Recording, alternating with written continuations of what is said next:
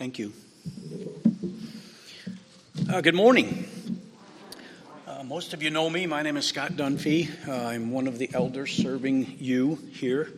Um, I appreciate the opportunity to speak. I can tell you that as I've gone through this process a couple of times now to prepare a lesson, I have the utmost respect for senior ministers who do this day in and day out. It is not an easy job. Um, and so this morning, uh, and for the next two weeks, we're going to start a series, and we're going to touch base on. You got to go back one, if you would, please. Um, on spiritual warfare. Okay, we're going to start a series on spiritual warfare, and uh, I believe one of the things the church hasn't done well. Uh, not necessarily our church, but the church in general, is uh, to educate and raise the awareness level of what is spiritual warfare. And so we will define it. Um, and the title of this is Spiritual Warfare. They have chosen rebellion. And I'm going to speak to, and if you don't have a Bible, please grab one, get your iPhones, whatever. Uh, I would actually start on Ezekiel 28 12. Uh, it's a known fact that if you hear it and you read it, you absorb it more. And what we're about to go into uh, is uh, critical information from the Word of God to educate the saints on what is going on around us in the spiritual warfare. So, uh, this morning and next week, we're going to touch base on the definition of what is spiritual warfare.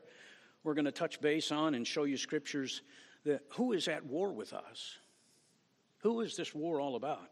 We're going to touch and look in Revelation about what happened, that it all went wrong in heaven because there was a war in heaven. And so, if you think about organizations on the earth, a man's organization, there are great corporations, great governments, there have been great militaries, uh, and they're organized with layers of administration. And we're talking now about the creator of the universe and his organization. And there was a war in heaven. Uh, because all of us, including Lucifer and the angels, have freedom of choice, freedom of will. Uh, and they chose rebellion, and we'll go through the scriptures. Um, do you know Jesus Christ as your Savior this morning? Do you know Jesus Christ as your Savior this morning? Because that's the most important decision you'll make your whole life, uh, because it has such huge eternal implications.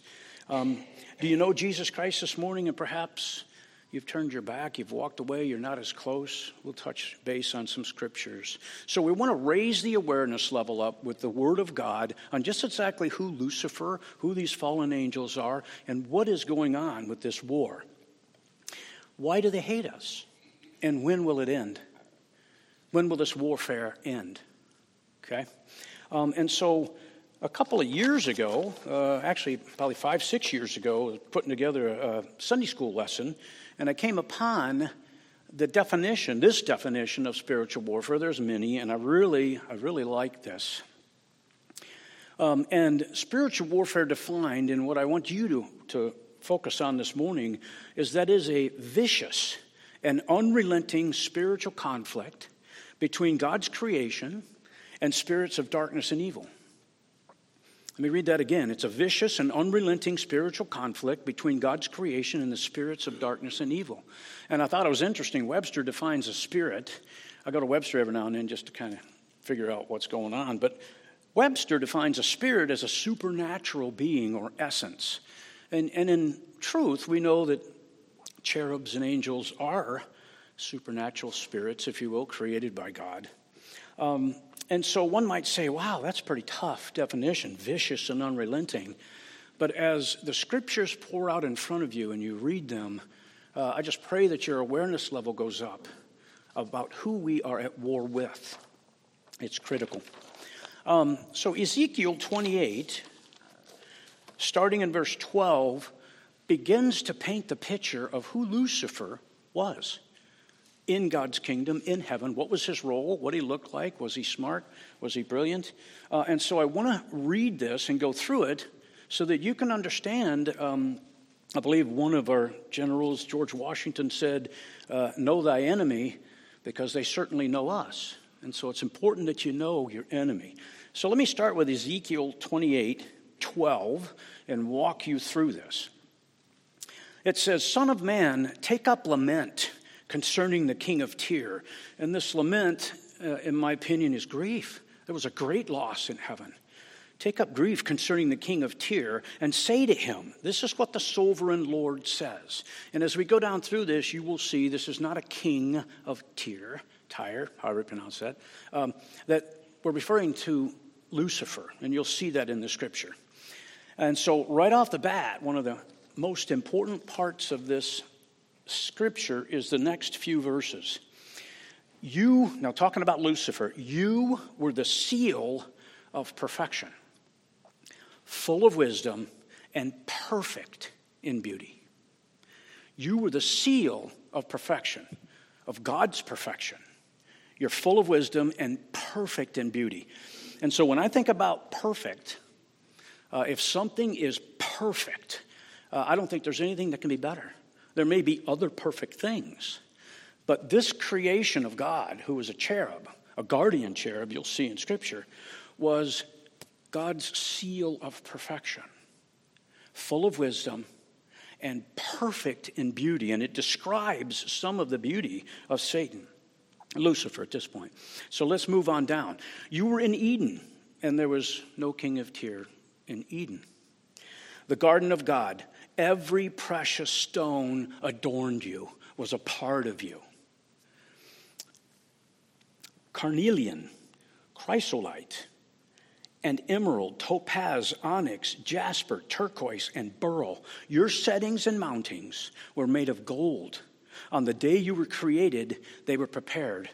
And so, once we get deeper into the scripture and you get an understanding of what his role was, what this cherub's role was, just remember God is perfect light. And this was a covering cherub. He was in God's presence. He hovered actually over him the scripture says. And think of the light of God coming up through, and with all these stones, the brilliant beauty of what Lucifer looked like. And it was his downfall.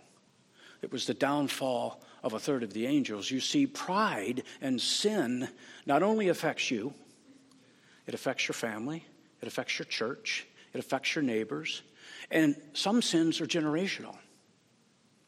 And so it's important to understand. Moving on, you were anointed as a guardian cherub. For, uh, for so I ad- uh, ordained you. You were on the holy mount of God. He was with God. You walked among the fiery stones. You were blameless in your ways from the day you were created till wickedness was found in you. Through your widespread trade, you were filled with violence and you sinned. Have you ever known or seen anybody that was filled with violence?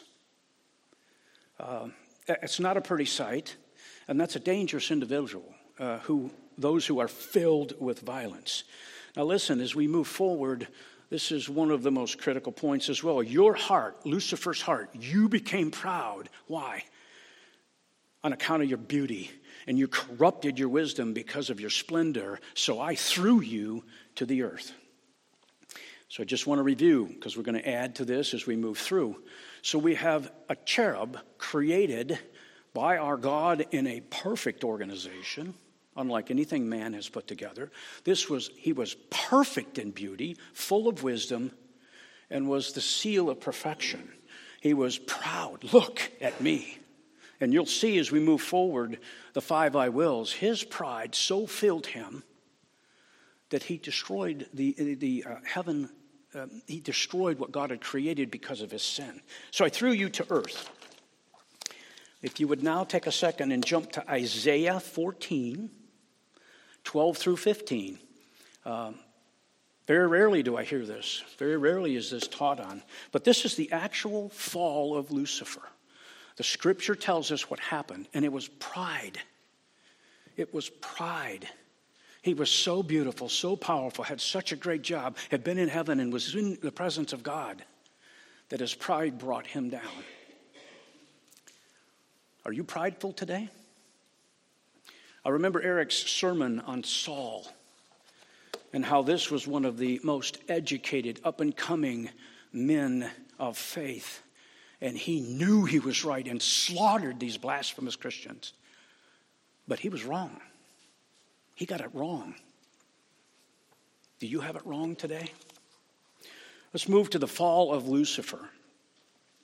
How you were fallen from heaven, O Lucifer, son of the morning. How you are cut down to the ground, you who weakened a nation. For you have said in your heart, and please listen to this, this is called the five I wills. And this really touches on the human flesh. For you have said in your heart, God knew this, I will ascend to heaven. I will exalt my throne above the stars of God. On the farthest, uh, I will sit on the mount of congregation on the farthest sides of the north. I will ascend above the heights of the clouds. I will be like the Most High. I will be God, and they will worship me. And He's wor- looking for worshipers today, and that's prophetic. I will be like the Most High. Let me read that again, real quick. I will ascend to heaven. I will exalt my throne above the stars of God. I will also sit on the mount of congregation on the farthest sides of the north. I will ascend above the heights of the clouds. I will be like the Most High. And you shall be brought down to Sheol, hell, to the lowest depths of the pit. To the lowest depths of the pit. Pride is a terrible sin, and we must always be on guard for it. And so we'll see in just a few short minutes, the Bible tells us that they've gone off to make war with the saints, that they hate us, and they understand that their time is short. That their time is short. Let me pop you into Matthew 25 41. Again, this is not uh, another scripture that really doesn't get taught. Okay? But hell was created for a reason. Billions of them now. Matthew 25 41. This is at Judgment Day the Lord has come and called us. The goats are on the left, the saints are on the right. Then he will say to those on his left, Depart from me, you who are cursed, into the eternal fire, which is hell. Why was hell created? Matthew 25 41. Prepared for the devil and his angels. Prepared for the devil and his angels. There is a special place for this rebellion and for this rebel. Uh, and as we sang in this song, the victory's over, the battle is won. What isn't won is our day to day walk and your day to day walk because the power of God, don't get me wrong, the power of Jesus Christ, Satan has nothing. He's crushed, he's destroyed. It is the individual who moves away from the truth, who becomes prideful, who becomes susceptible to deception and deceit and attack. And you'll see they hate us. They want you destroyed. They want your faith destroyed. They want your family destroyed. They want your church destroyed. Their time is short. But listen, listen, perhaps there are those of you who do not know him today and we'd love to talk to you. Isaiah 5 14 and 15. Therefore, Sheol, hell, has enlarged itself and opened its mouth beyond measure beyond measure. There will be billions upon billions of souls in this place. And you're reading it. Why?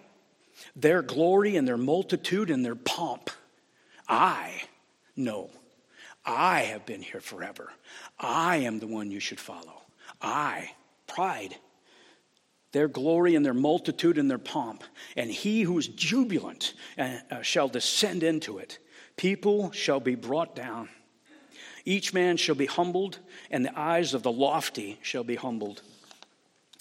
Um, had a guy used to tell me, because I think every single individual in this building at some time has dealt with pride, and I got prideful. I thought I was really pretty something special. And he kept telling me, you know, the concrete you're about to hit is pretty hard.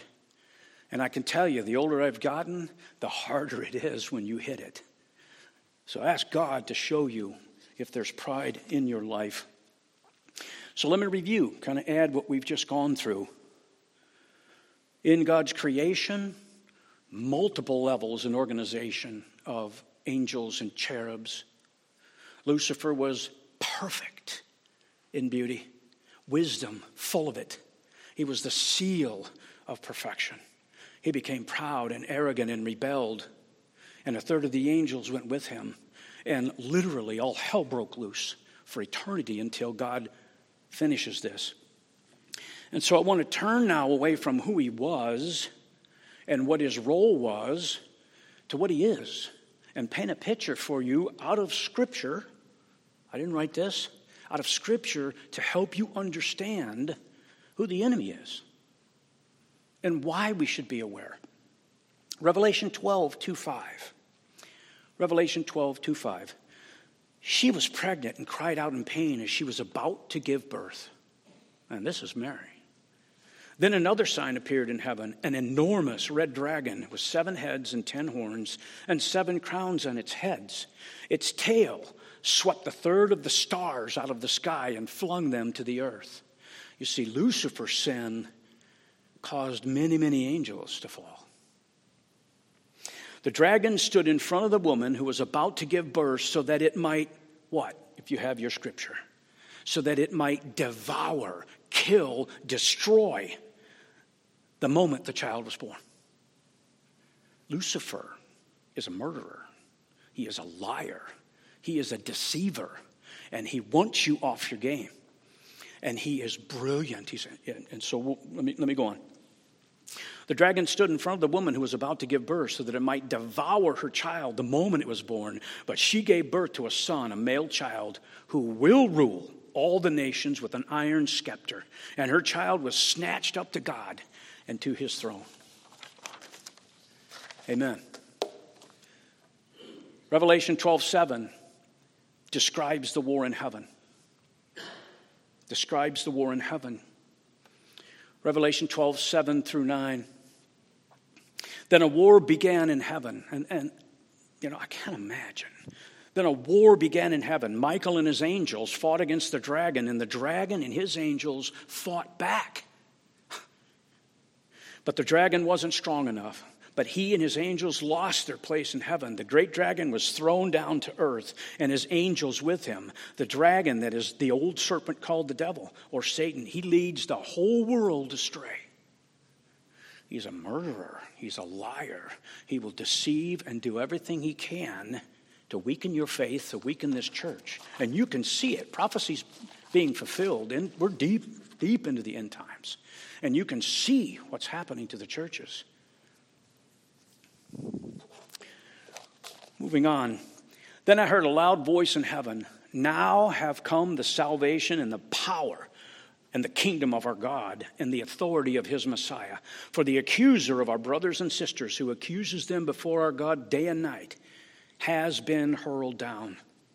They triumphed, and that's you and I. That's you and I. They triumphed over him by the blood of the Lamb, by the grace and salvation of Jesus Christ, and by the word of their testimony. They did not love their lives so much as to shrink away from death.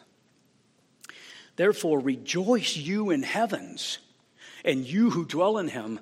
But the verse then says, But woe to the earth, woe to the earth and the sea, because the devil has gone down to you. He is filled with fury because he knows his time is short.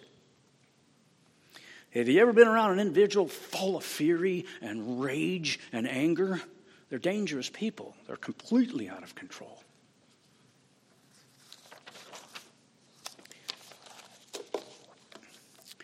When the dragon saw that he had been hurled to the earth, he pursued the woman. Now he's after Eve. Uh, excuse me, uh, uh, Mary.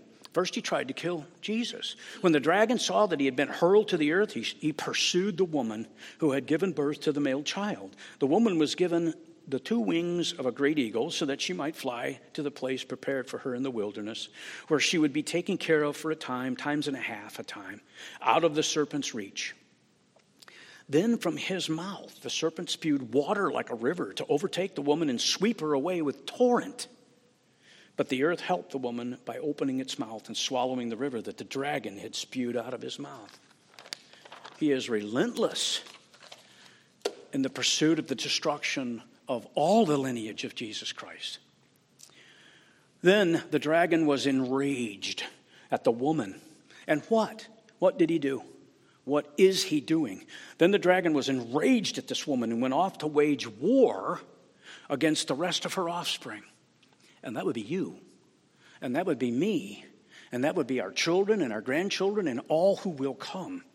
Those who keep God's commands and hold fast their testimony about Jesus. So I went back talked to Mr. Webster a second. I said, Give me the definition of enraged. Help me understand that and sink into this thick skull that I have. And enraged, according to Mr. Webster, is to fill with anger, hate, and maliciousness.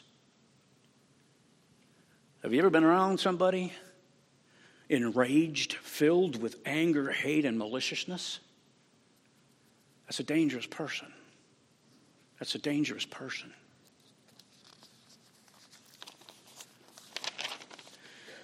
And as we turn the corner and begin to draw to a close, I want to just help you again with a summary of the personality and attributes of our enemy that would raise your awareness level.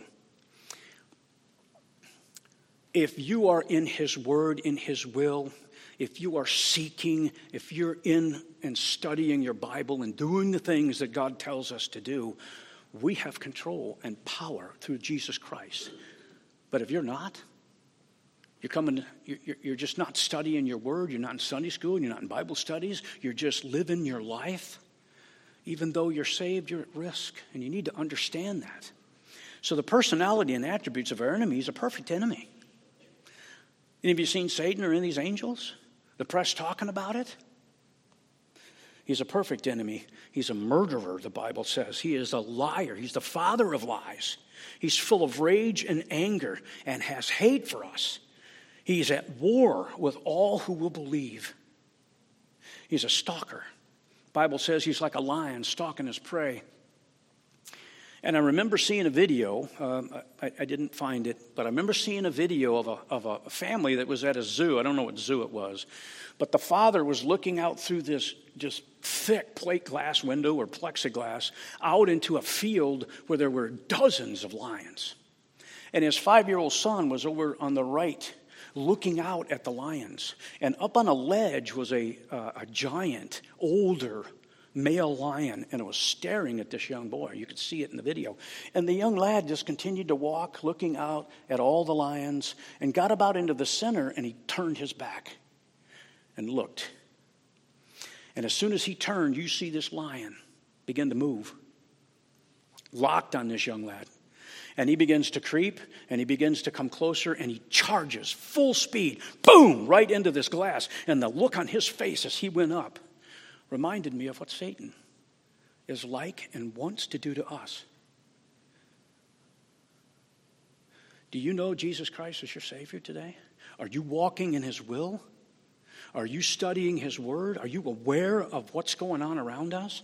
One of the last things Jesus Christ said to us before He ascended was do not be deceived. Do not be deceived about what we're warring against. This is a prideful, arrogant, and he was ashamed, shamed enemy. He knows his time is short and he's motivated to destroy all he can. And lastly, they have studied us for thousands of years. They don't eat, they don't sleep, they don't tire, and they're out of God's organization. May your awareness level go up and may you draw closer to Christ, get into your word, and begin to read because we have a job to do, and that is to fulfill the Great Commission. And that is the last thing that these people want. So, as we move to close, I want to ask you a couple of questions. Do any of these attributes, do any of these visit with you? You got any pride in your know it all self? I do.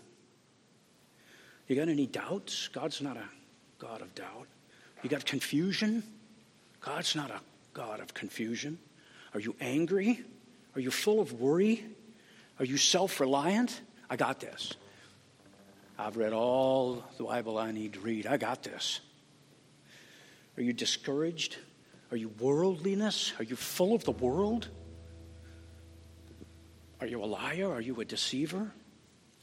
We'll dive into these and all the scriptures next week. We're going to sing a song and we're going to have a calling. If you don't know the Lord Jesus Christ as your Savior, please come forward. We would like to talk to you. We'd like to educate you. If you know Him and you've got some issues that you need to, to pray about, come forward. We'll pray with you.